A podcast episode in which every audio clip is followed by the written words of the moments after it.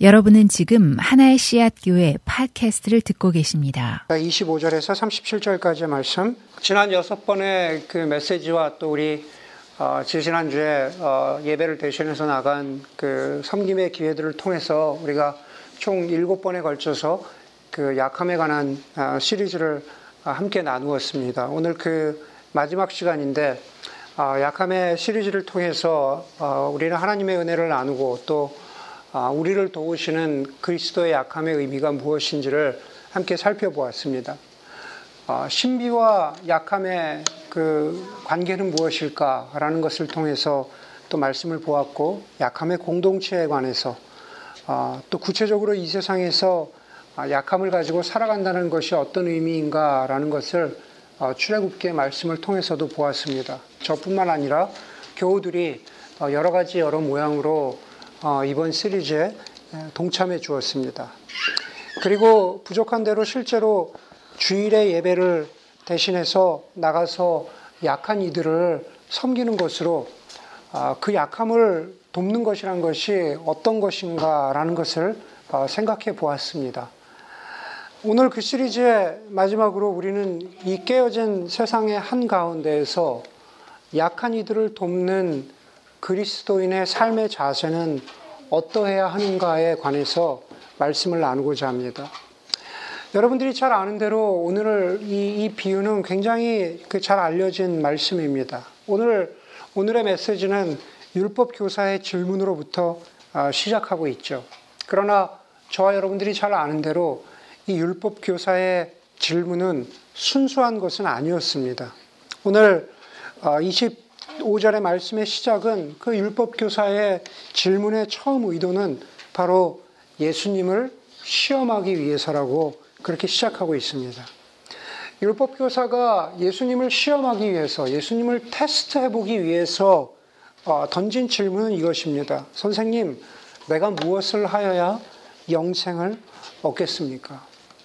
우리가 성경에서 다른 여러 부분에서 나오는 것처럼 율법 교사나 혹은 뭐 레위인, 제사장 여러 종류의 그룹의 사람들이 예수님을 향해서 주님이라고 말하지 않고 선생님 혹은 랍비라고 부를 때 그것은 예수님을 시험하려는 의도가 있는 율법 교사나 혹은 어, 다른 어떤 그 사람들의 의도가 그 선생님이라는 호칭에 충분히 다분히 들어 있다라는 것을 우리는 성경 공부나 설교를 통해서 아, 잘 알고 있습니다.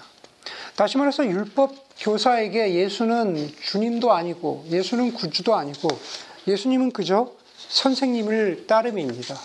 우리가 다른 곳에서 보는 것처럼 율법 교사에게는 자신이 선생님이라고 부를 만한 예수를 빼놓고도 예수를 제외하고도 자신이 선생님이라고 부를 만한 수많은 선생들이 있었던 겁니다.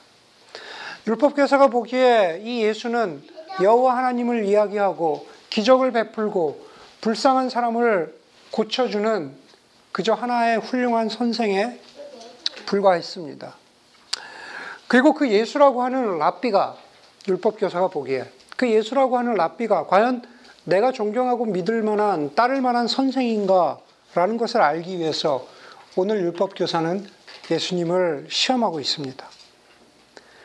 내가 무엇을 하여야 영생을 얻겠습니까? 시험의 질문입니다. 그런데 그 질문 앞에서 예수님께서 이렇게 말씀하십니다. 율법에 무엇이라고 기록하였으며 너는 그것을 어떻게 읽고 있느냐? 율법사의 대답은 27절에 기록, 기록된 대로 우리가 잘 아는 대답이죠. 내 마음을 다하고 목숨을 다하고 내 힘을 다하고 내 뜻을 다하여 주 너의 하나님을 사랑하여라. 또 내 이웃을 내 몸과 같이 아, 사랑하여라 하는 것입니다. 거기에 대해서 다시 예수님이 이렇게 말씀하시죠.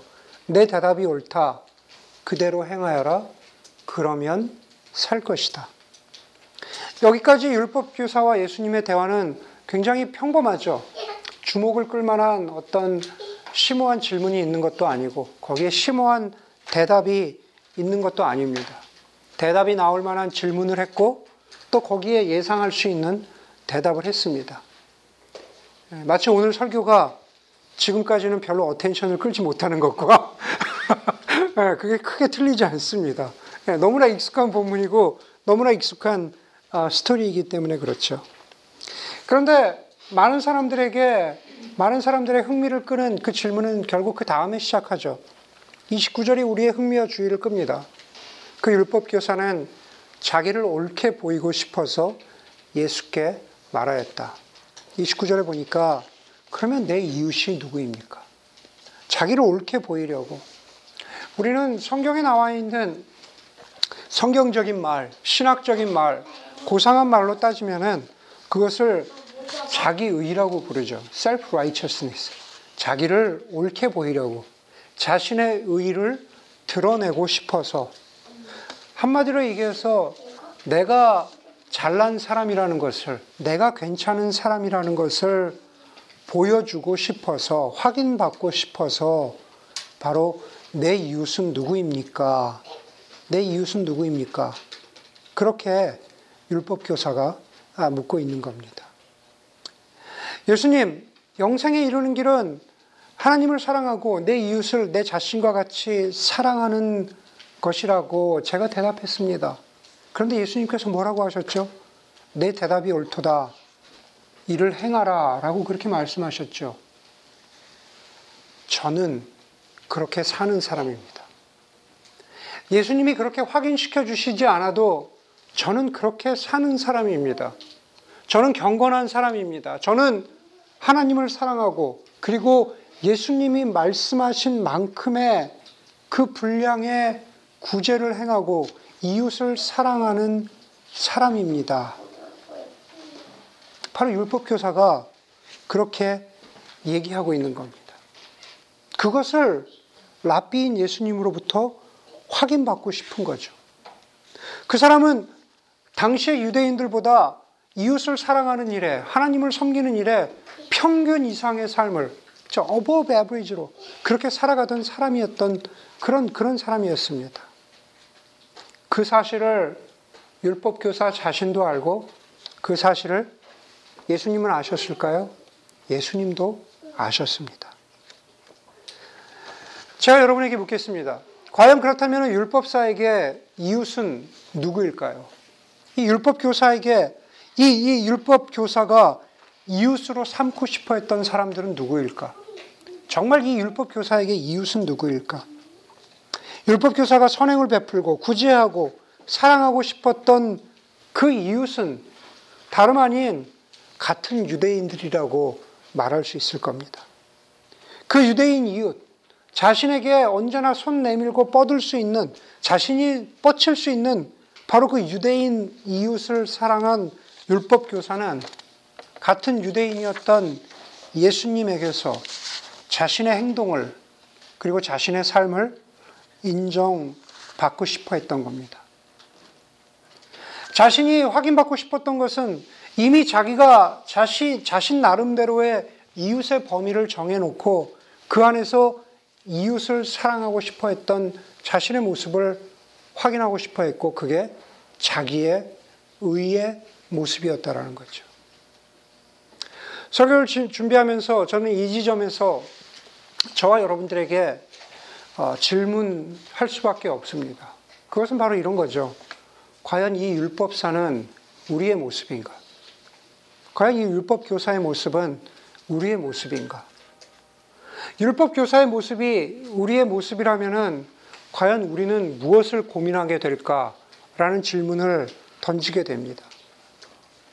설교를 준비하면서는 저는 나름대로 저는 이런 이런 결론에 도달했습니다.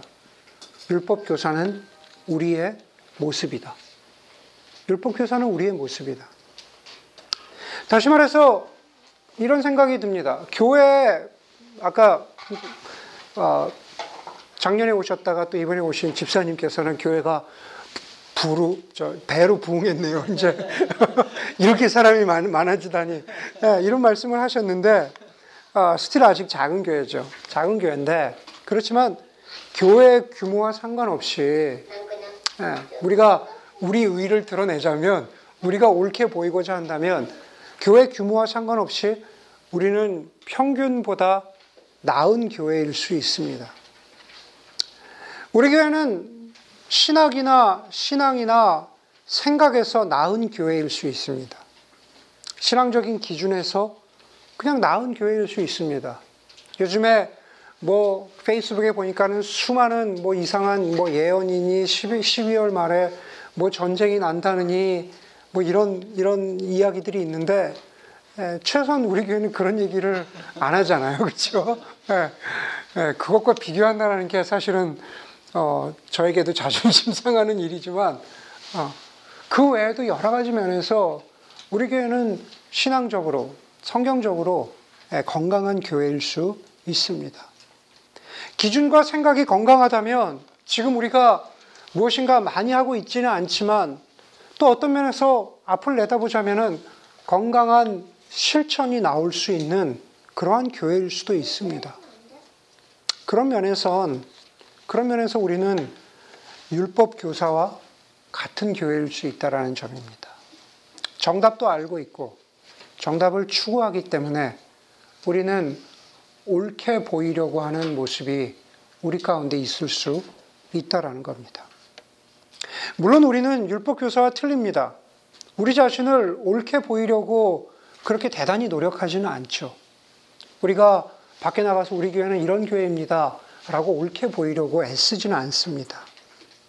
그러나 저나 여러분들에게, 예, 저나 여러분들에게 어쩌면은 바로 그렇게 교묘하게 숨어 있는 우리도 깨닫지 못하는 그러한 옳게 보이려고 하는 마음, 의로운 마음이 숨어 있을 수 있다라는 겁니다. 그것이 개인마다 틀리고 혹은 공동체로 모인 우리 교회가 어떤 모습으로 우리 자신을 옳게 보이려고 하는지 그 지점이 어떤 지점인지 구체적으로 알 수 없지만 그러나 그런 부분에 대해서 우리 자신을 옳게 보이려고 하는 부분에 있어서 우리는 깨어 있을 수 있어야 한다라는 겁니다.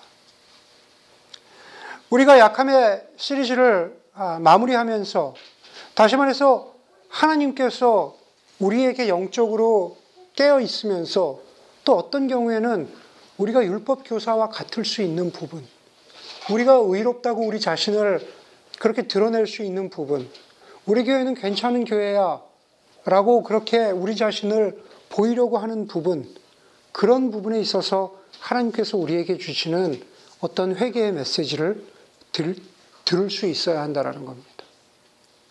마치 율법교사가 섬기려고 한 대상이 이웃인 그 유대인이었는데 이웃이 유대인이었건 누구였건 간에 그, 그 사람들을 섬기려고 하는 것이 그 자체로는 전혀 문제가 없고 그것이 선한 일이지만 그렇지만 그것이 예수님 보시기에는 그것이 의로운 어떤 교묘한 의로움이었던 것처럼 우리 교회도 우리가 가진 기준, 우리가 가진 생각, 혹은 우리가 섬기려고 하는, 혹은 우리가 추구하는 하나님 나라가 그 자체로는 선하고 고귀하고 아름다운 것이지만 그것이 우리 자신을 옳게 보이려고 하는 그러한 의로움의 모습으로 드러난다면 그걸 우리가 회개해야 한다라는 겁니다.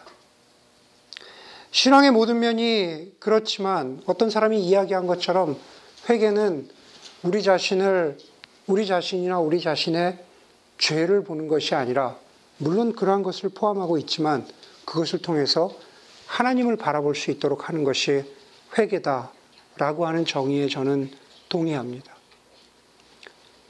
약함 시리즈를 통해서 우리가 세상을 섬기고 약한 이들을 돕는 것도 마찬가지인 거죠. 돕는다고 하는 그 프레임이 우리의 어떤 의로움을 드러냈다면은 그러한 것들 우리가 새롭게 해야 되는 그러한 마음, 그런 회개의 마음을 가져야 한다라는 겁니다. 그런 율법사를 향해서 예수님은 오늘 우리가 본문에서 보는 사마리아인의 비유를 말씀하고 계십니다.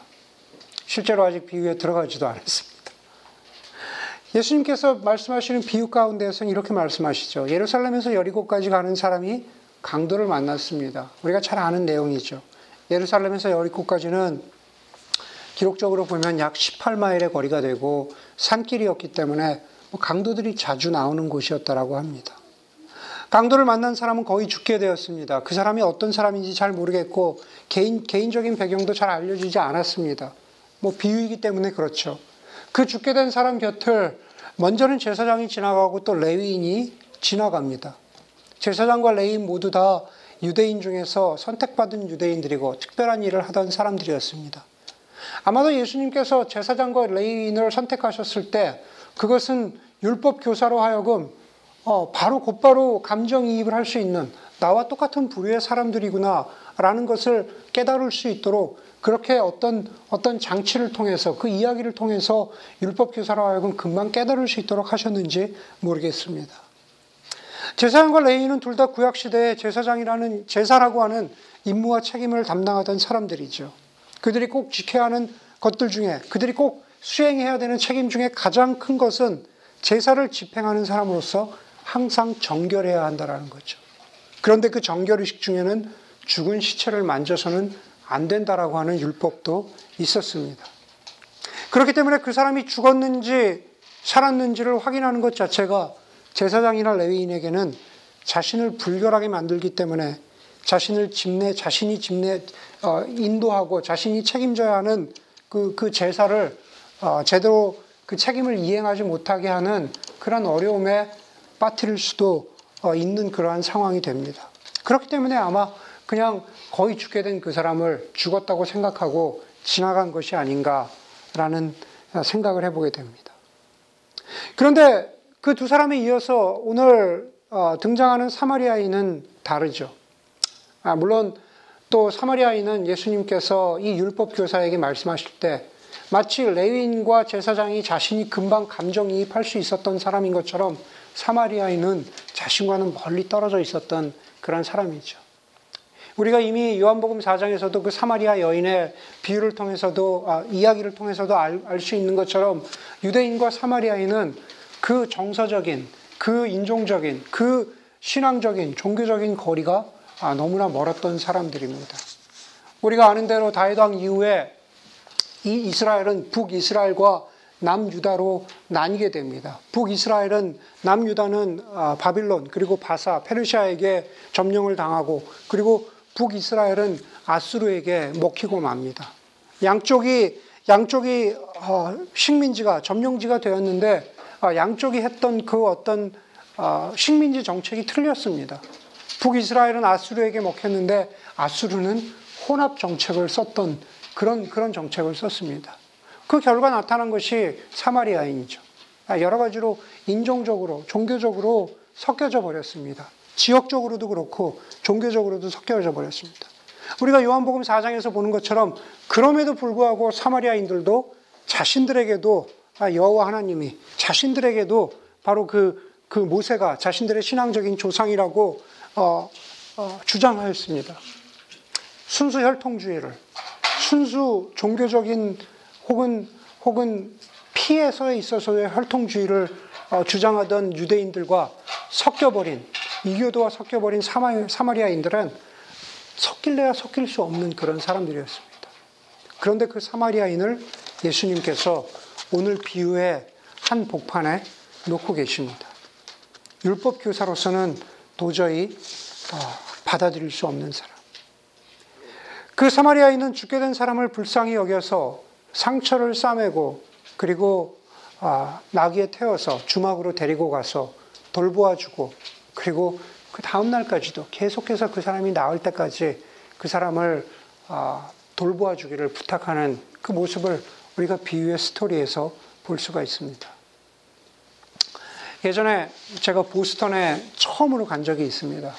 보스턴에 있는 지역교회 수양회를 인도하기 위해서 보스턴에 갔습니다. 금요일 9월 아, 달이었는데 아, 금요일 오후에 교회 앞에 모여서 어, 수양관으로 출발하기 위해서 사람들을 아, 기다리고 있었습니다. 9월 초였는데 보스턴은 왜 이렇게 추운지, 네. 보스턴은 왜 이렇게 좋다고 그러는지 제가 잘 모르겠지만 9월 초인데도 왜 이렇게 보스턴은 추운지 날도 쌀쌀해지고 비도 오던 참이라 보스턴에서 꼭 마셔야 한다는 던킨 커피를 마시면서 예, 던킨 커피를 마시면서 사람들을 기다리고 있었습니다. 근데 얼핏 보기에 그냥 얼핏 보기에도 그때 홈레스인 사람이 아, 저와 그, 그 교회 청년부를 아, 인도하고 계시던 아, 집사님에게 와서 교회 앞에 기다리고 있는데 집사님에게 와서 자기가 약을 사야 되는데 어, 자기 몸에 어, 아파서 약이 필요해서 약을 사야 되는데 아, 돈이 모자란다고 어, 도와줄 수 있냐고 그렇게 구걸을 했습니다. 아, 보스턴답게 굉장히 스마트해 보이는 그런데 자 그러나 마치 스스로 스스로 홈레스가 된 듯한 인상을 주는 예, 그런 백인이었습니다. 흔히 홈레스인 사람들이 전형적으로 아, 이렇게 돈을 구걸하는 그러한 아, 방법 중에 하나이기 때문에 저는 이렇게 듣기는 듣고 있었습니다. 말도 굉장히 아, 아주 유려하게 잘하더라고요. 듣기는 있지만은 그렇게 집중해서 듣지도 않고 그리고 뭐 내가 사는 동네도 아닌데라고 하면서 아 내가 꼭 나서지 않아도 되겠다라는 그러한 수동적인 태도를 취하고 있었습니다. 그리고 나는 이 동네에 지금 잠시 머물러 가는 사람, 아, 수련회를 인도하러 온, 아, 나도 이 동네에 온 손님이라는 그런 방관자적인 그러한 태도를 취했습니다. 그런데 옆에 계신 집사님께서 그 사람의 이야기를 계속 들어주면서 그리고 결국에는 어, 내가 캐시가 가진 것이 이것뿐이 없다라고 하면서 어, 그것을 그 사람을 갖다가 다 어, 도와주는 걸 보면서 어, 제 자신에 대해서 다시 한번 생각해 보게 되고 어, 좀제 자신이 부끄러웠습니다. 마치 오늘 본문에 나오는 율법 교사처럼 어, 나는 내 스스로를 스스로 어, 제한해 버리고 있는 어, 자기 의의 모습이 내 안에 자리 잡고 있지 않은가라는 생각을 했던 겁니다. 비록 저는 그때 수양회 강사로 왔고 그 수양회를 열심으로 최선을 다해서 섬기면 된다라고 하는 바로 그 모습에 제가 갇혀 있던 거죠. 아까 말씀드린 것처럼 율법 교사가 내 이웃은 누구입니까? 라고 물으면서 유대인만을 자신의 이웃으로 제안한 것처럼 바로 그 순간에 제 자신도 제 이웃은 저에게 제 이웃은 내가 섬겨야 되는 여기 수양에 있는 청년들이지 내가 저 사람들까지 섬겨야 하는가 라고 하는 그러한 모습이 있었던 것을 부인하지 못합니다. 예수님께서 율법사에게 물으십니다. 너는 이 세 사람 가운데에서 누가 강도 만난 사람의 이웃이 되어 주었다고 생각하느냐? 너는 이 세 사람 가운데서 누가 강도 만난 사람의 이웃이 되어 주었다고 생각하느냐?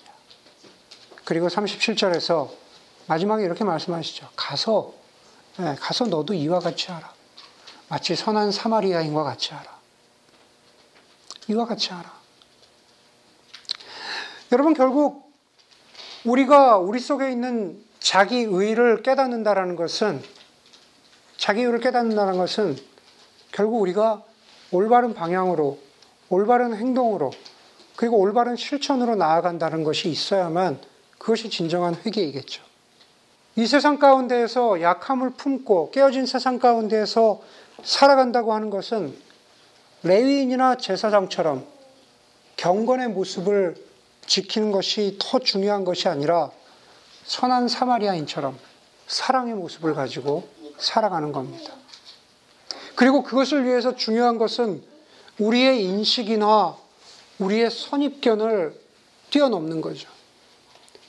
어쩌면은, 어쩌면 우리의 마음 가운데 이렇게 표현할 수 있을 것 같아요. 우리 마음 속에 있는 사마리아인을 뛰어넘는 거죠. 좀 더 디테일하게 얘기하자면은 저와 여러분 혹은 우리 교회가 가질 수 있는 사마리아인 포비아를 뛰어넘어야 가능한 일일 수 있을 수 있다라는 겁니다. 사마리아인 포비아는 여러 가지로 해석될 수 있을 겁니다. 내가 전혀 생각하지 않던 사람, 거들떠보지 않던 사람, 내가 거들떠보지도 않던 영역. 예. 그러나 어떤 면에서 내 마음 속에 무엇이라 설명하기 힘들지만 어, 가까이 가기 힘든 예, 두려워하는 바로 그 영역. 그것을 뛰어넘어야만 진정으로 약한 이웃을 섬긴다라고 하는 경, 경건보다는 사랑을 원하신다라고 하는 예수 그리스도의 메시지에 따라 살아가는 그러한 모습으로 우리 가운데 나타날 수 있다라는 겁니다. 아마 율법 교사는 그런 마음이 있었을 것 같아요. 실제로 만나보지도 않았고, 실제로 겪어보지도 않았고, 실제로 손을 내밀어 보지도 않았지만 그 누군가를 향해서 가지고 있었던 사마리아인 포비아. 그게 우리에게도 있을 수 있다는 겁니다. 또 이와 같이 하여라 라고 하는 예수님의 명령은 구체적인 실천의 자유로움을, 한계성을 뛰어넘고 있는 건지도 모르겠습니다. 35절에 보니까는 이렇게 말하죠. 그 사마리아인이 비용이 더 들면 내가 돌아오는 길에 갚겠습니다. 다 싸매주고 주막까지 데리고 여관까지 데리고 가지고 그 부인, 주인에게 부탁하고 다 한 다음에 마지막에 거기 보니까는 35절에 자, 비용이 더 들면 내가 돌아오, 돌아오는 길에 갚겠습니다. 내가 돌아오는 길에 갚겠습니다라고 하는 그 사마리아인의 자세는 이미 그때까지 한 것으로도 충분한데 그것보다는 더 하겠다라고 하는 그것보다는 좀 더 스트레치 하겠다라고 하는 적극적인 도움의 손길인 거죠. 이것이 반드시 우리가 할 수 있는 것보다 더 많이 베풀어야 된다. 우리가 할 수 있는 것보다 더 분에 넘치게 약한 사람들을 도와야 한다라는 것으로 해석되어질 필요는 없다고 생각합니다. 오히려 우리가 약한 이들을 돕는데 그것이 우리의 한계나 우리의 어떤 어떤 한계를 뛰어넘어서 우리가 무엇을 할 수 있는 자유로움을 가지고 우리가 섬긴다라고 하는 것은 우리가 생각하지 못했던 것들. 우리가 평소에 우리가 우리의 우리의 인식의 한계나 우리의 사고의 한계 속에서는 우리가 감히 해보리라고 생각하지 못했던 것들, 바로 그런 것들을 향해서 아, 우리가 열려 있어야 한다라는 그런 모습을 사마리아인의 자세에서 배울 수 있다라는 겁니다. 여러분, 우리가 약함의 시리즈를 함께 했지만은 그것이 과연 그냥 일회성으로 끝나는 것인지 아니면 여덟 편의 설교, 설교 시리즈로 끝나는 것인지 아마 그것을 원하는 것은 아니라는 것을 저도 알고 여러분들도 알 것입니다. 정말로 어떻게 약한 이들을 도와야 하는지라는 것에 대해서 오늘 설교를 통해서 그것이 어떻게 실천해야 되는 것인지, 어떻게 누구를 향해서 우리가 사마리아인 포비아의 생각을 벗어버리고 누구를 향해서 손을 뻗어야 하는 것인지 라는 것에 대해서는 오늘 설교에서 다 다루지 못할 것입니다. 그러나 오늘 사마리아인의 선한 사마리아인, 사마리아인의 비유가 우리에게 주는 것은 우리의 의로움을 회개하고 우리의 의롭고자 하는 마음을 회개하고 그리고 우리의 선입견을 넘어서 우리의 한계를 뛰어넘어 실천의 자유로움으로 넓혀 나갈 때 평소에 우리의 소치, 손이 닿지 않았고 그리고 우리가 뻗으려고도 하지 않았던 바로 그곳에 주님을 대신해서 사랑의 손길을 닿을 수 있도록 돕는 것임을 우리가 기억해야 할 것입니다. 약함의 시리즈를 마무리하면서 저와 여러분들에게 아, 율법 교사의 어떤 경건 때문에 우리가 우리 안에 갇혀 있기보다는 사랑으로 하나님의 손길을 아, 그렇게 더 넓혀 나갈 수 있는 그러한 교우들이 되기를 주의 이름으로 간절히 소원합니다. 기도하겠습니다.